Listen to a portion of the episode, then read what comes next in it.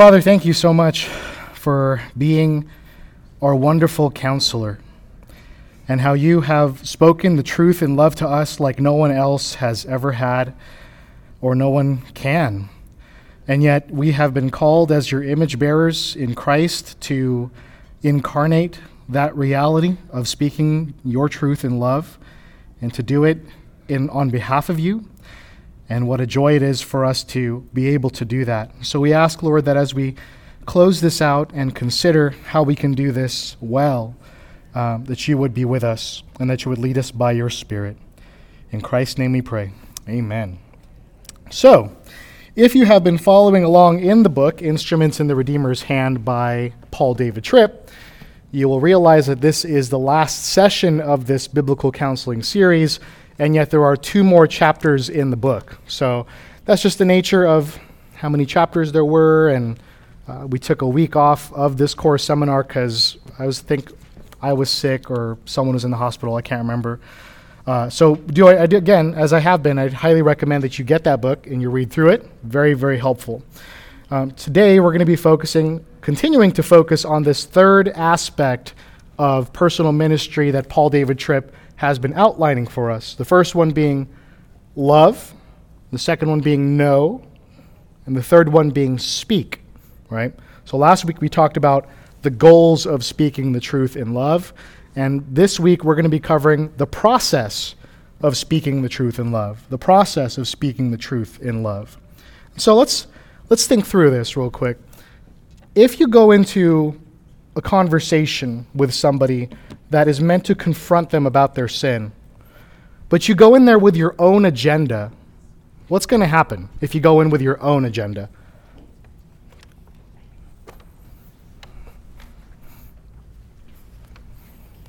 what'll happen if, if you want to con- confront somebody, but you're going into that conversation with your own agenda, what's going to happen?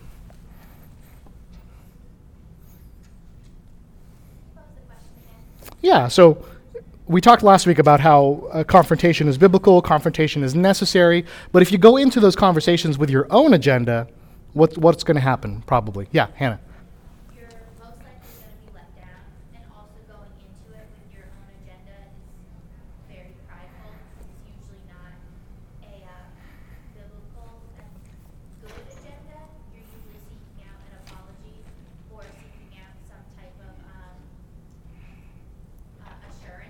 Mm-hmm. Right on. So, right on. So Hannah pointed out a couple things. You're going in there with a pride because you're the one who's going in there to, or rather, they haven't lived up to your expectations and your agenda, and so you're gonna, um, you're going to be disappointed by that. Uh, and then also the aspect of um, it's not probably not going to be biblical. Like you're maybe trying to change somebody's behavior, but you're not doing it for God or for His glory or to, to bring someone back into, into right uh, peace with Him and with you. So that's a good point. So we've got to be careful that when we go speak the truth and love to someone, that we're not doing it with our own agenda. Sometimes that might mean, by the way, pausing while you're angry. Let me come back to this. Let me give a chance to calm down because I don't want to say anything out of anger, right? Instead, we should be confronting people as ambassadors of God.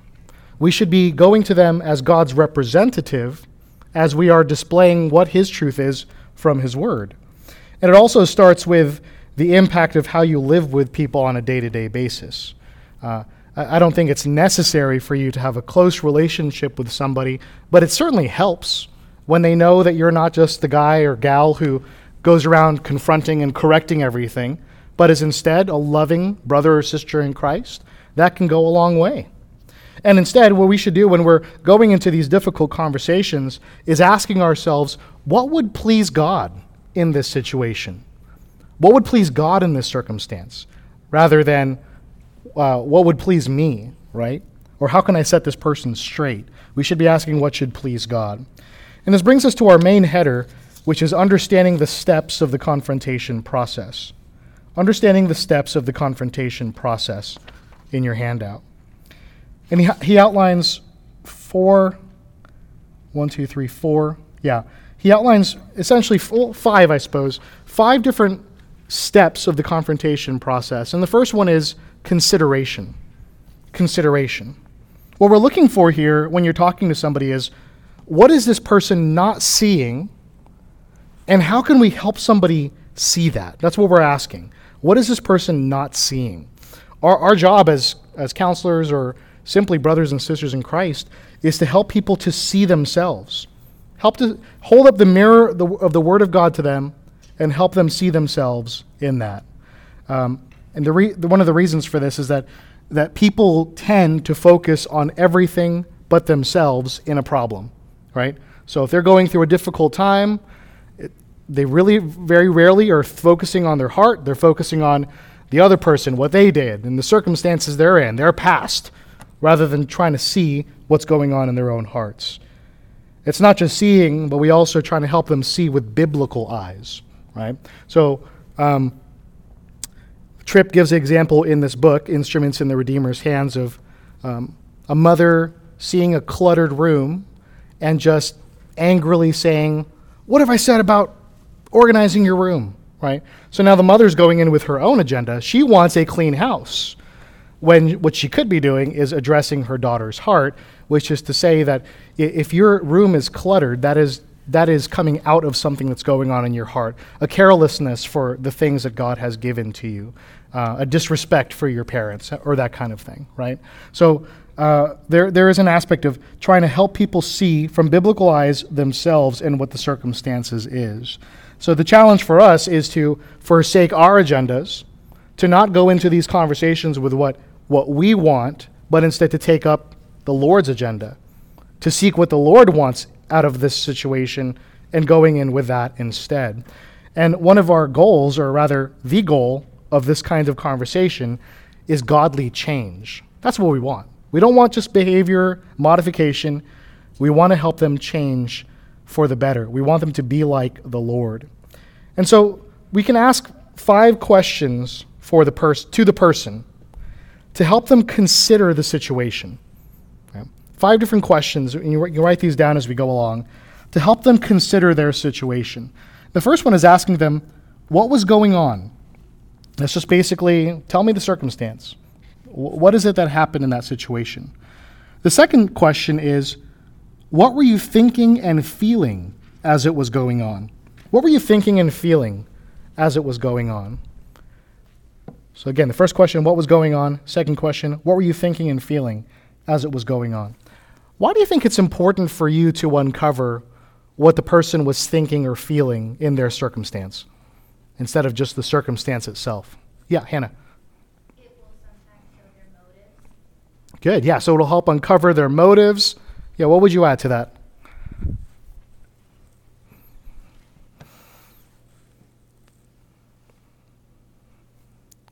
Yeah, why is it important to uncover what they're thinking and feeling and help them to also discover that. Yeah. Um, they might say out of their own mouth, um, reveal their own foolishness throughout their own mouth, and you don't need to tell them. They said it themselves. Yeah. So, yeah, it, kind of helps them to self discover essentially what you're saying, whatever uh, foolish thoughts or attitudes that they had without you needing to tell them. You're helping them to self discover as the Spirit leads them as well. So you want to ask them again, what were you thinking and feeling as it was going on? The third question is, what did you do in response? What did you do in response? Uh, why is that important for you and them to kind of consider what they did to the circumstance, what they did in response to the circumstance?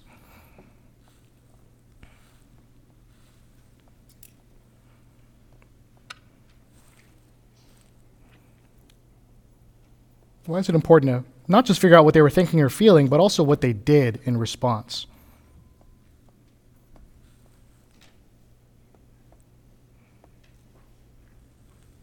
Yeah. Yeah.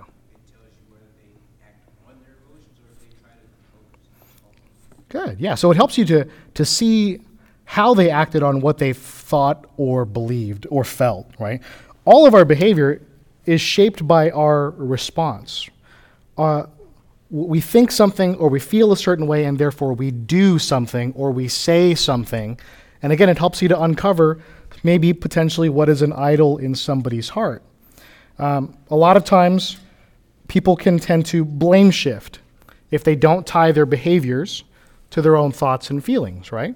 So let's let's put this to life a little bit. Um, what was going on? Let's say that uh, a husband and wife got into a fight, right? Um, and let's say that it was uh, the wife that started the fight, and she said something like, "You make me do all the work around here. Uh, I can't believe that." And the, what were you thinking and feeling? I was I was angry, and I was thinking, uh, "Don't you know how hard I work for this family? I just want some peace and quiet when I get home." That was his thoughts and feelings. What did he do in response? He just sh- shut down and didn't talk to her, and uh, and that made her even more mad, right? What are some of the things that this that this man can blame instead of his own heart?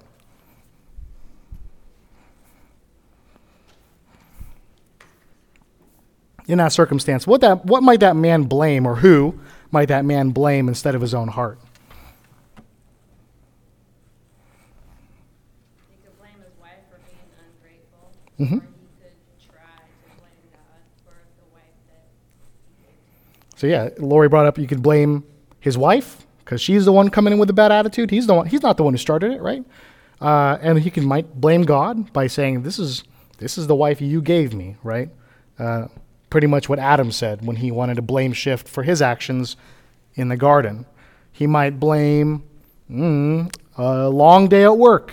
I mean, that's why my fuse was just so short because I just had a, such a long day at work, right? So our tendency, people's tendency, is to not look at ourselves in a circumstance and what we contribute to a situation, but to blame everything and everybody else but us. You remember that story about that lady who brought her husband in for counseling because she thought, you need to help him. You got to help this guy, right? Uh, and it happens. It happens.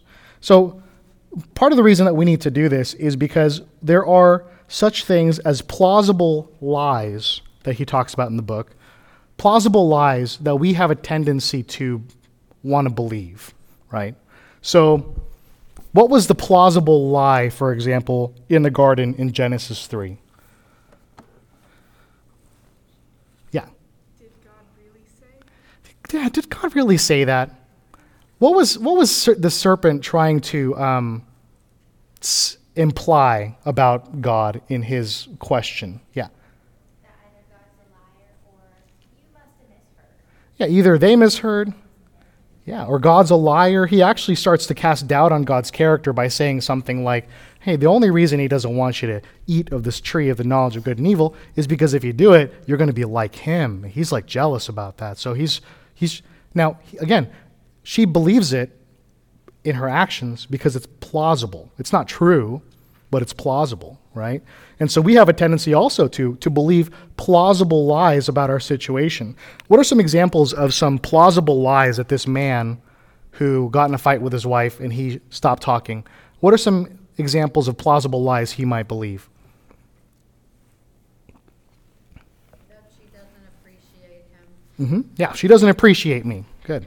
What are some other ones? Hannah. She doesn't care about him, right? Are some other ones? What about, like, I deserve blank? I deserve some peace and quiet after a 10 hour shift, right? Mm-hmm. She needs to make things right first. Ooh. I go to her Shh. in an apology. Yeah, she needs to make things right. Why should I go and make peace? She's the one who started the fight. I stopped talking. I did the right thing by shutting that conversation down. That's another plausible lie, right? Like I, I just decided to stop engaging her because that was the most peaceable thing I could do. Yeah. I deserve better. Mm. I deserve better. Good. So yeah, that's the reason. Part of the reason why we want to help them consider this is because there are plausible lies. There are things that even Christians are are liable to believe that ultimately we know aren't true, but especially when emotions are high, we'll tend to believe these lies instead of looking at the Word of God. So our our, our goal is to help people see that their behavior, what they do, how they respond, reveals more about their own hearts, about rather than their circumstances. Because again, the temptation is to think that most of the change it needs to happen outside of us, right? My wife needs to change, right? She needs to she needs to realize that I I need peace. I need quiet. I need I need me time. I need recharge time. So That's a temptation. Everything that needs to change is not us, it's everybody else. So the question so far what was going on? What were you thinking and feeling as it, as it was going on? What did you do in response? And fourth, why did you do it? Why is it helpful to help somebody consider why they did it?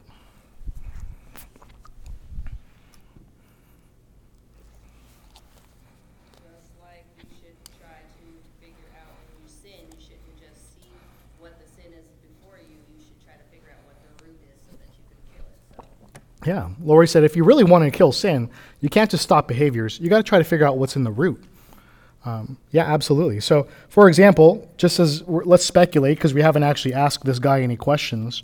What are some things that is in this guy's heart that uh, made him kind of get angry and shut down at his wife?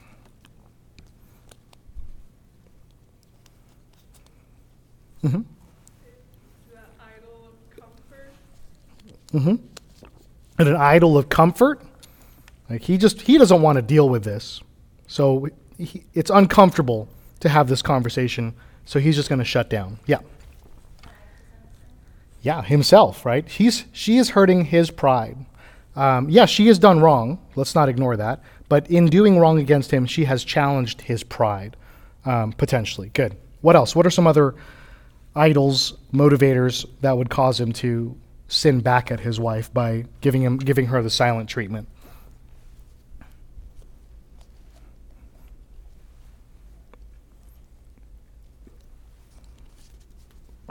Maybe we covered it all. Okay. But the, the idea that we're, we're kind of tying back into what we've talked about in past weeks is that the heart is always serving something. The heart is either serving the Lord or it's serving oneself. It's serving the idol of comfort or the idol of pride and self respect and self worth. And that's really the only reason that we sin is when we decide in any moment to serve something other than God. And our behavior reveals the idols in our heart. So that's why we're asking them to tell us, or rather self reflect, on how they responded and why they responded that way. And we're trying to help them to see that there's something in their heart that is more important to them than God. And that's why they're reacting the way that they do. A lot of struggles that Christians go through are really just struggles of worship. Who am I going to worship in this moment? Am I going to worship God or I'm going to worship myself, my desires, my comforts, a perfect home, uh, kids that um, will actually be my pride and joy rather than disappointing to me, right? These are things that people can genuinely worship instead of God.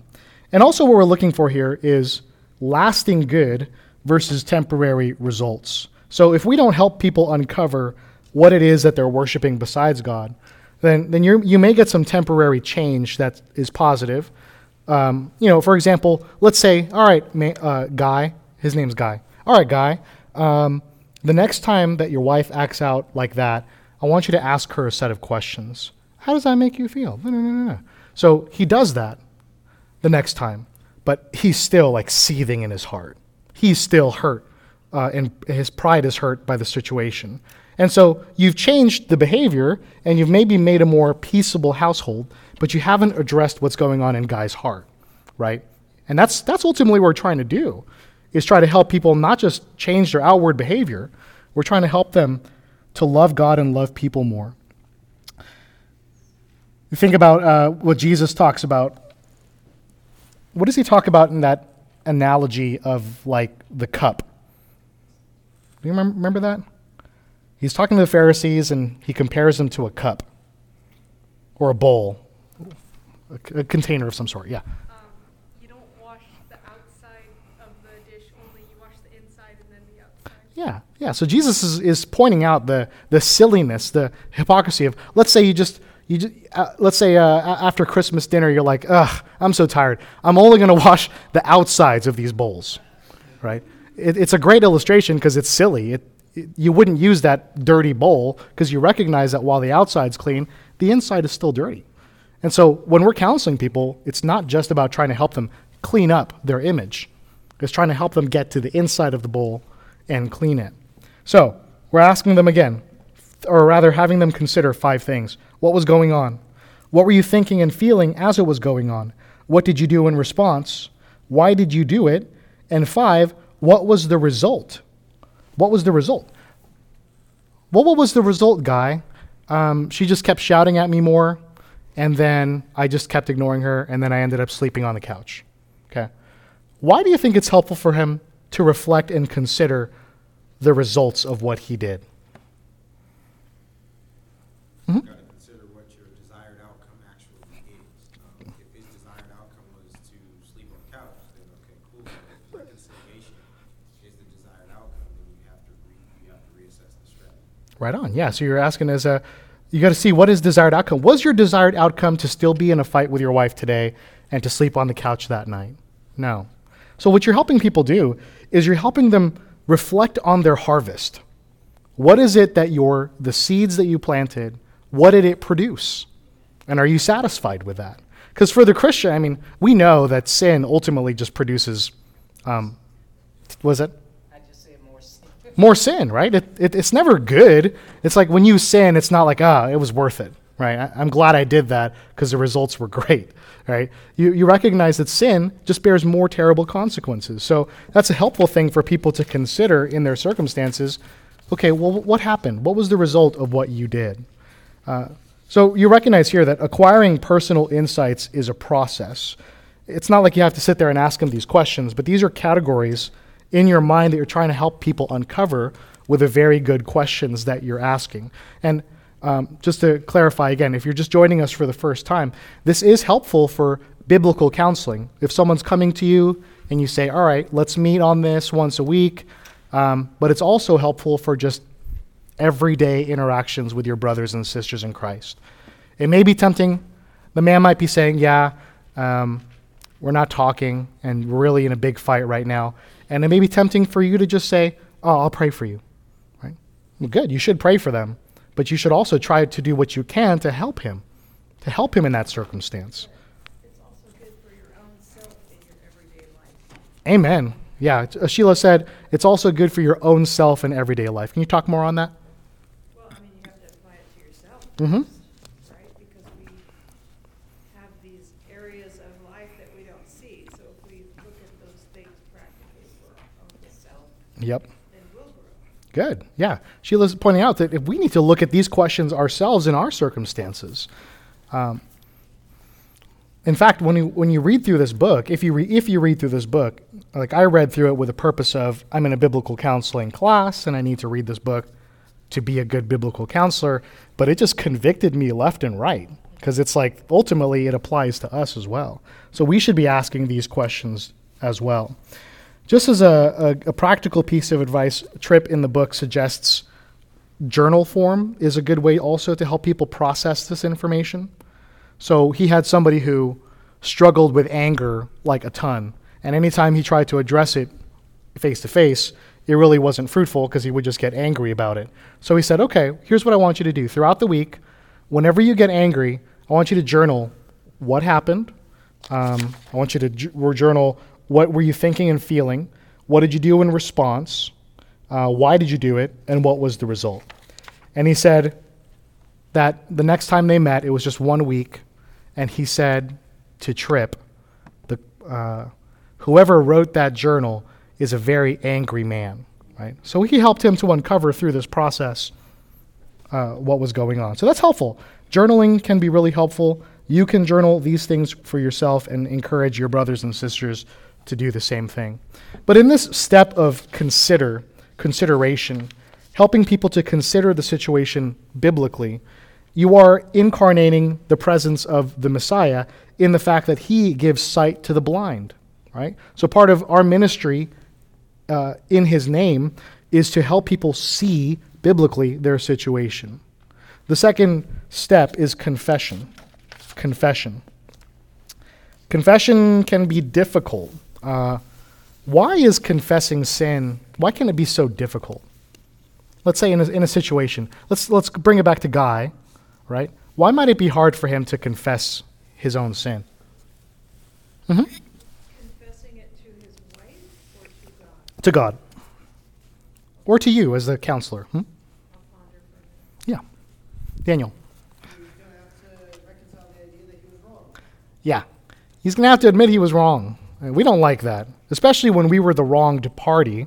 In this case, he was, the, in a way, the wronged party because she's the one who picked the fight.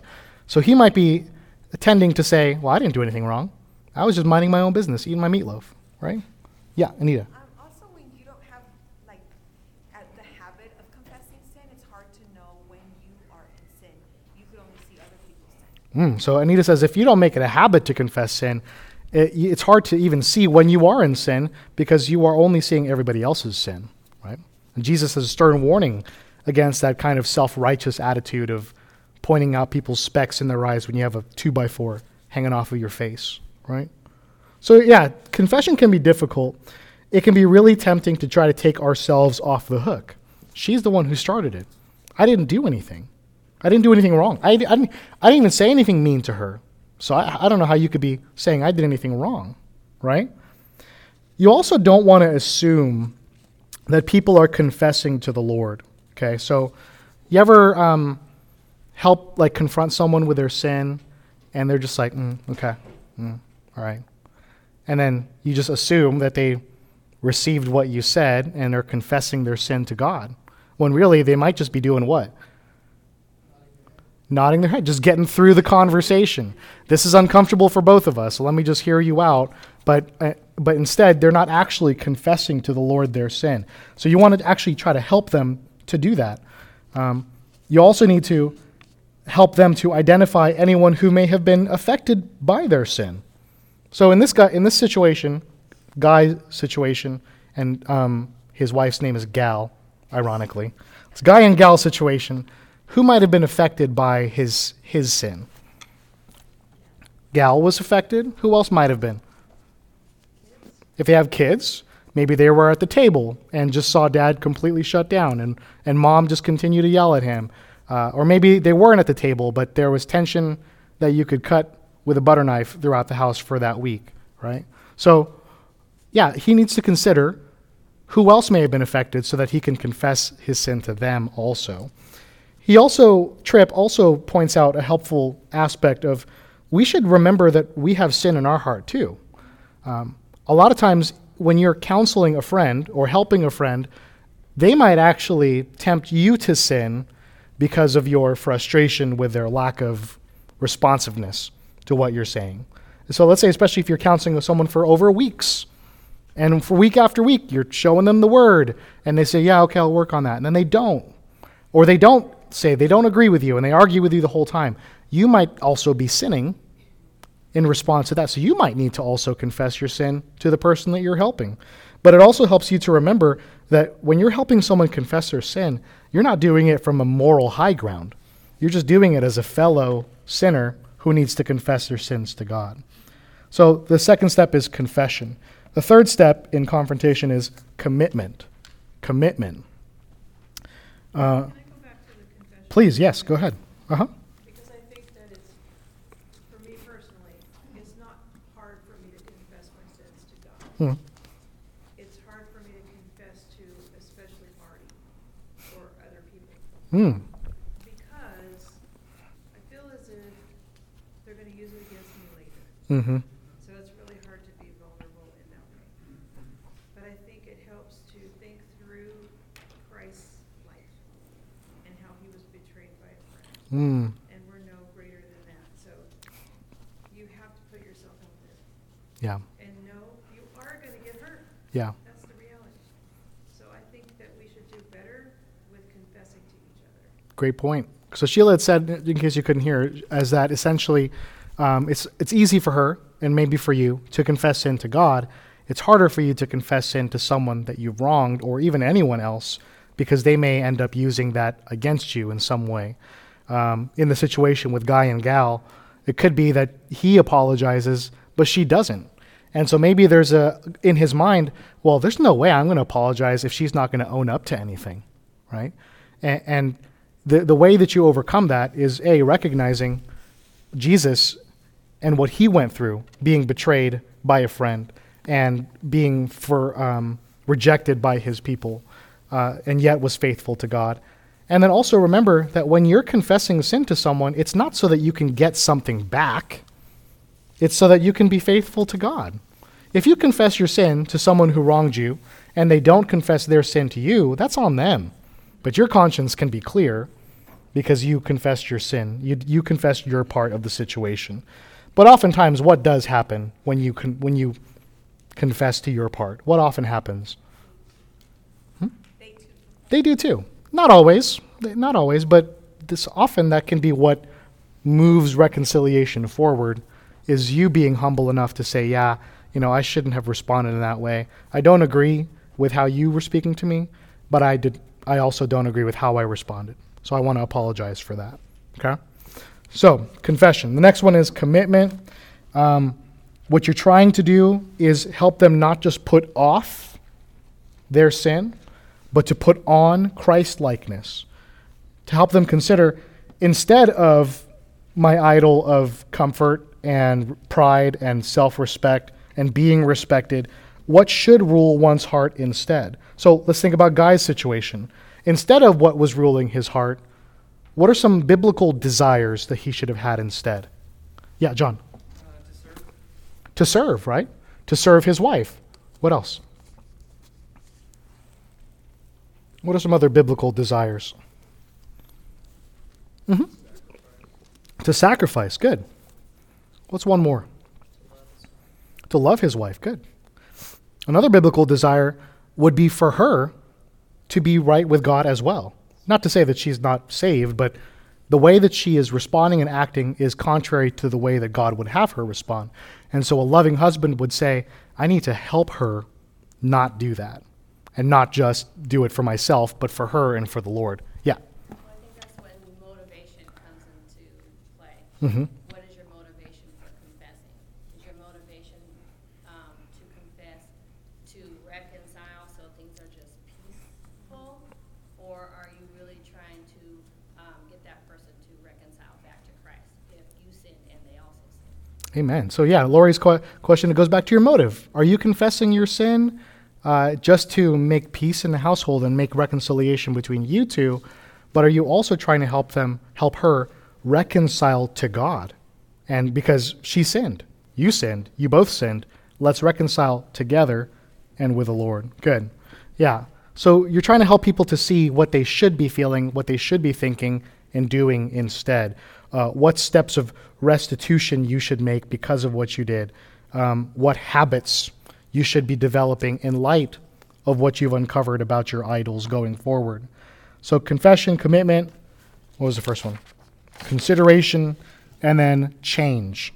Change. So, you don't want to assume that just because somebody has committed to another biblical desire, that change has taken place or that they have any intention of actually changing their behavior. We talked about we don't want bib- behavior modification, but what we really should say is we don't only want behavior modification. We also do want them to change how they respond in the future, right? So we don't want to assume that just because they've committed to, yeah, you're right, I need to serve my wife, that they're actually have an idea of what that actually looks like, right? So personal insight and commitment into their situation. So let's say for let- let's break that down a little bit. You've helped him uncover, you've helped Guy uncover, yeah, I have a pride, I'm prideful, and um, I was really hurt because I wasn't re- being respected by my wife or acknowledged for all my hard work, and I shouldn't have let that happen. And I'm going to commit going forward to loving and serving my wife. Okay, that's that's good, but you don't want to assume that he, he's going to know what exactly to do with that going forward, or that he is actually doing that going forward. So change is different from just having commitment. You actually need to change their behavior. You need to help them see the what, not just the how. And also, you need to help them see the how, not just the what.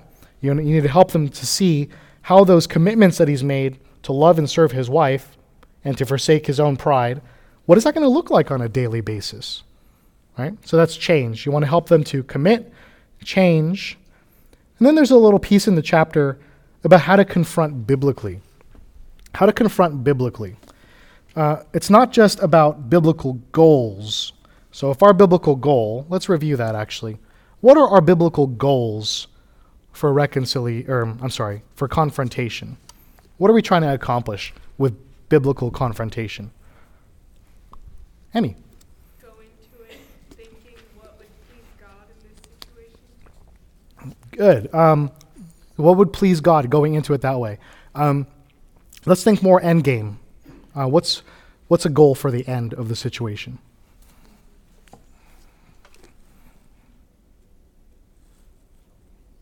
Oh. Reconciliation. Good. What else? Unity in Christ. Good. Holiness, godliness. Like these are these are the end goals. And yet we want to make sure that we don't just have biblical goals, but we also have biblical methods. What might be some unbiblical methods of going in trying to reconcile and help someone get holier? What might be unbiblical in how you do it?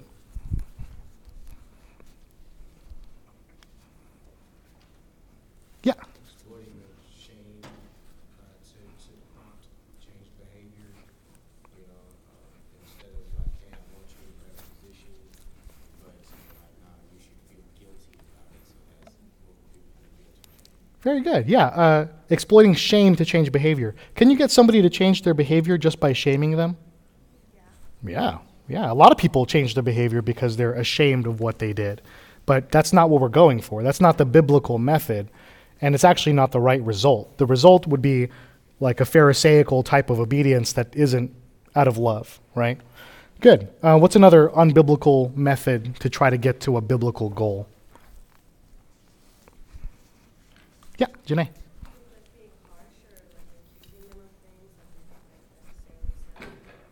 Yeah, being harsh, accusing them of things that they maybe didn't say.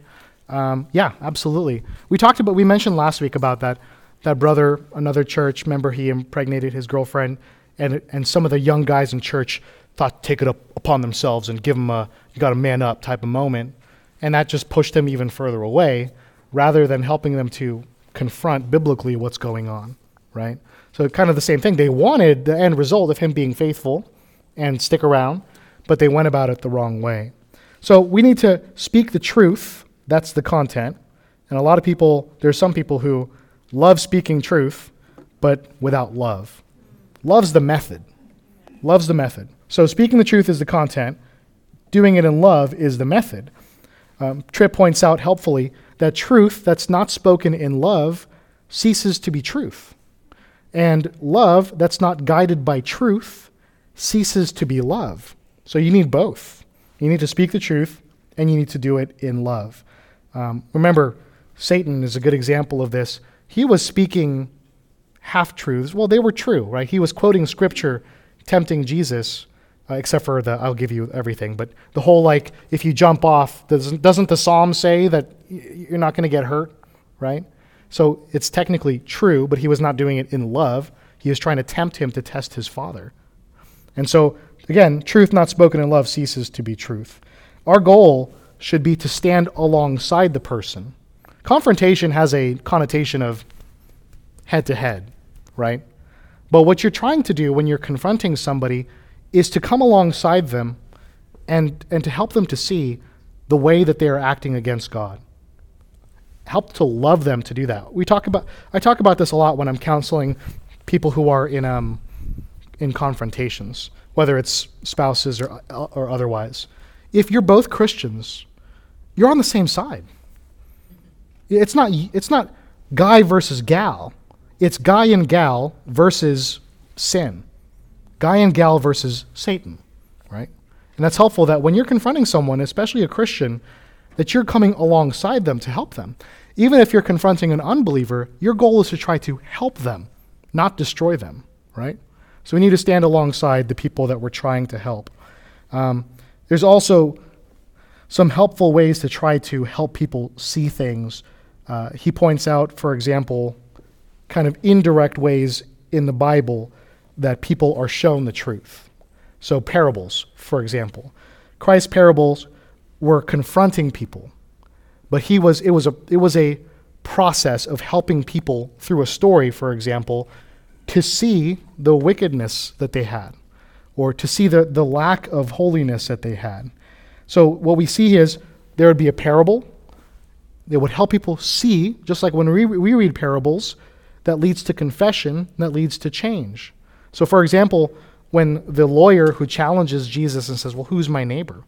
What parable does he tell when, uh, when the lawyer asks, Well, who's my neighbor? Do you remember? The Good Samaritan. He doesn't say, he doesn't just directly say, Everyone's your neighbor. He takes time to go through this story and help him to realize, uh, or I don't know if he actually did, but we read it and we realize, wow, we don't love our neighbor nearly as well as we think we do, right? If that Samaritan can love this Israelite, how much more should we be able to love anyone who is technically supposed to be hateable? So, parable, sight, confession, change. Nathan and David give a very great example of this as well. So, David has committed a grievous sin. This is King David. He has uh, taken advantage of a woman and got her pregnant, and and then she's married. So to cover it up, he tries to orchestrate things so that the husband lies with her, uh, and so th- he thinks it's his kid, not David's kid.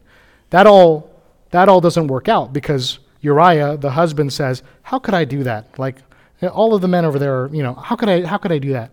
And so instead, what David plots to do is to have Uriah be put to the front lines, and he tells the commander, everyone else back off from him so that he gets killed by the enemy. Okay? So he has now committed murder, conspiracy to commit murder, uh, by basically hiring his commander to be a hitman, right? Uh, so that's the sin, and that is a grievous set of sins. And Nathan goes in to confront him. And that's difficult. This is the king. This isn't just like his buddy. This is the king. And so, how is it that, that Nathan helps David to see what he had done? Told them the story of the little lamb, Yeah. poor guy. Yeah, he tells him this parable. There's this, there's this poor man, he has this lamb, and he loves the lamb like a daughter. And the rich man uh, is throwing a party, and he has his own lambs. He can take, but instead, he takes the poor man's lamb and he has it killed for his party. And then, and then he asks David, what does he ask him? Hey, Dave, hey, Dave, King, David, what do you think should be done to this guy? Right? And then David, what does David respond? That guy needs to get tortured and killed, right? Yeah. I also think it should be mentioned that David was a shepherd. That that was a big deal. It he wasn't always the king. And so I think that parable definitely hit home a lot more. Very good. So uh, Nathan wisely approaches the situation um, by giving a shepherding analogy because that's what David was before he was king. And he knows what it's like to love his lambs and sheep and protect them and lay down his life for them rather than the other way around, right? So that was very keen of Nathan to do that. So he's he's doing this and he's wisely explaining to David, helping David consider what he had done by giving them this very relatable parable. And what he does is that he leads David to confront himself. He leads David to confront himself. What was David's response when Nathan said to him, You were the man? What was David's response? Repentance. He was broken, right? And sometimes I think, too, we have this attitude uh, that people aren't going to repent, so why even deal with it? Or have you ever, like, accused someone? It's like, you're only, you're only feeling bad because you got caught. Uh, don't assume that someone is only feeling bad because they got caught. There's an example of where somebody was caught, but he's, it's genuine repentance. He, it just, he was hardened and he was hiding the reality of the situation to himself. But then when it was exposed, he was genuinely repentant. So again, don't assume that, oh, you're only, you're only feeling bad because you got caught. Are you going to say something? No. Okay. Yeah, so David confronts himself. He leads David to confession. He, it's not just he feels bad and just leaves him alone. David confesses his sin and he assures him of a couple things. He assures him that God has forgiven him, but he's also warned him of the consequences of the sin. Right? That's the reality. Sometimes our sins have consequences. So we do want to assure people of God's forgiveness, but also we got to help them realize that there's still consequences to sin. Christ also has interactive confrontations. He, he goes through conversations, he labors with people to try to get them to repentance, try to get them to the point of what he's saying. And again, that's what we should be trying to do as well. We might think, oh, we want to just go in there, just drop a truth bomb, and walk out. But instead, we should patiently labor to try to help people to see themselves in light of the scriptures. You want to invite that person who's being confronted to talk, right? What is what's the risk of just being like, I don't, I'm just going to say my piece and then I'm out. Like, what's the risk of doing that? Could be just in one ear, out the other, John? They don't understand what you're saying. They don't actually understand what you're saying. Good. Yeah. So you want to try to help them in conversation in this confrontation. You want to try to help them process and peel back layers. They may have objections to what you're saying that you know you could actually overcome with a word, right? So again, invite them to talk. The last part, the last step is summary. Um, you want to confirm that everything was understood. Why is that step important? To make sure that everything was understood. hmm Something could have not been understood, and then you could be just right back to square one.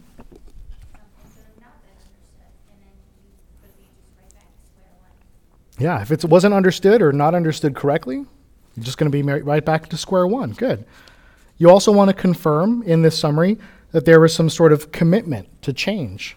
Uh, why is that important? That before you close out a confrontation, that, that there's some sort of commitment to change.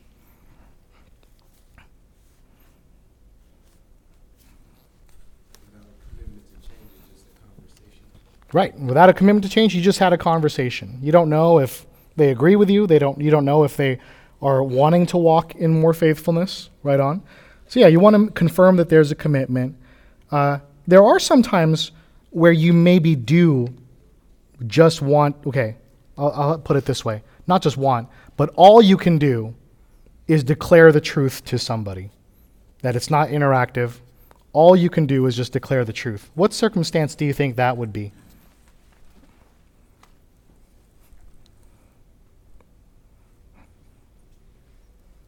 you're talking to an unbeliever. It could be. Um, Becky said an unbeliever, but I think you could reason a bit like Jesus does, even with unbelievers and interact with them. Good. Other thoughts? When might you just need to just tell them instead of help them to uncover it and self discover and self confront? Imminent danger? Okay, good, good. Yeah, so I mean, if their sin is. Um, they're as an example let's say they're about to abort their, their child. You don't have time to sit there and unless they're willing to come talk to you. So sometimes all those people can do is in love just proclaim to them please don't do this. You're going to be killing an image bearer of the lord. God's wrath is going to be on you if you do this. Like, that's all you can do right? Julian what were you going to say? Yeah imminent danger? Sure yeah, or imminent danger, or if they're just the person is in front of you is not willing to engage with you, they're just recalcitrant. Um, it means hardened, right? So, I'll give you an example. Somebody had, oh, oh let's go with you first.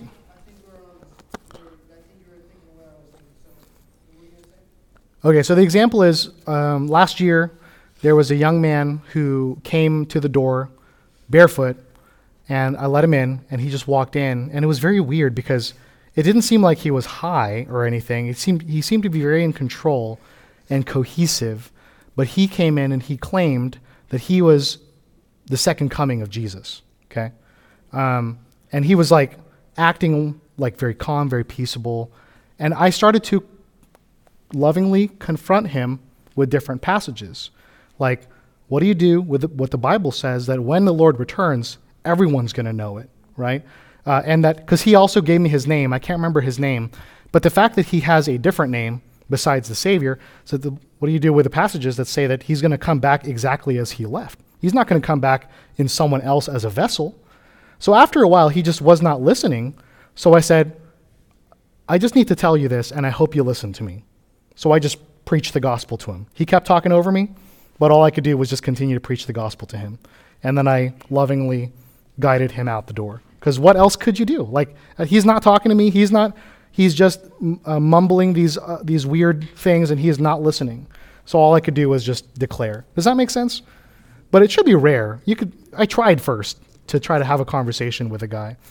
Um, saying, yeah, I guess when somebody's like adamant about um, living in sin, Mhm, so if someone's adamant about living in sin. Okay. it's just time to just tell them. Right. Yeah. So you've confronted them. You've told them.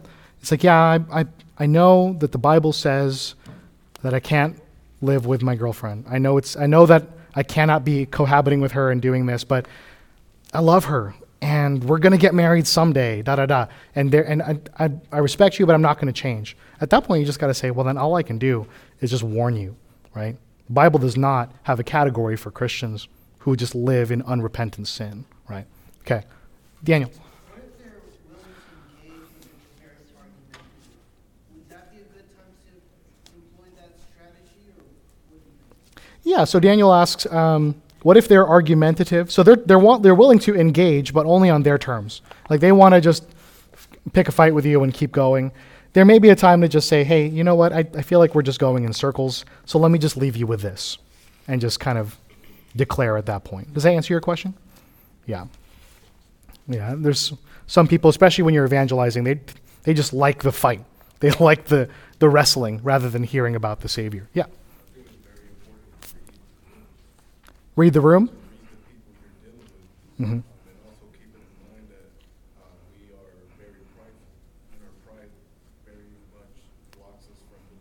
Word of God. hmm And so that could also be a thing, is like, hey, analyze this individual, that'll kind of give you a better idea of whether you should probably be patient and wait for the proper time to speak to them, or, you can actually talk to them and you know they're not going to just be prideful. Yeah, good. So uh, Julian says try to understand the person in front of you, and that'll help you to determine what approach you should take. The end of First Thessalonians talks about how we should admonish the idle, we should help the encourage the faint-hearted, help the weak. So he's giving us an outline of if someone is just like they're they're not obeying God and they don't care, you need to warn them. That's what admonish means. But if someone's like they're they're faint-hearted, man, I just I feel like I can't do this. Encourage them. Uh, so you need to kind of see what there are, but also the kicker at the end is be patient with them all, because it doesn't matter what someone's doing. You need to be patient with them because God's patient with you. Julian. Yeah.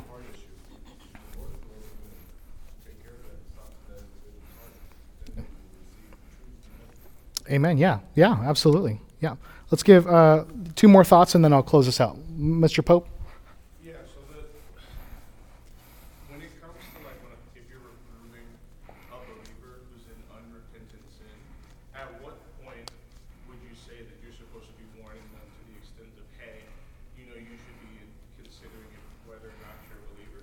Because like, and the reason that I ask that is because when I see the, the kind of step-by-step process in Matthew eighteen, it seems very clear cut and makes sense to me, but like, then when I go to, I think it's Second Thessalonians, three fifteen, uh, when he says, when he talks about people who weren't like walking quickly, how they were supposed to, and they were lazy, he says, uh, take note of that person, do not, have nothing to do with him that he may be ashamed, do not regard him as an enemy, but warn him as a brother. Mhm. So like, this is an example of somebody who, at least the way that I'm reading it, they're living in unrepentant sin, but he's saying to warn them, but still consider them a brother. So like, at, at what point in that process should I be like, hey, you should be aware that, you know, maybe not a brother?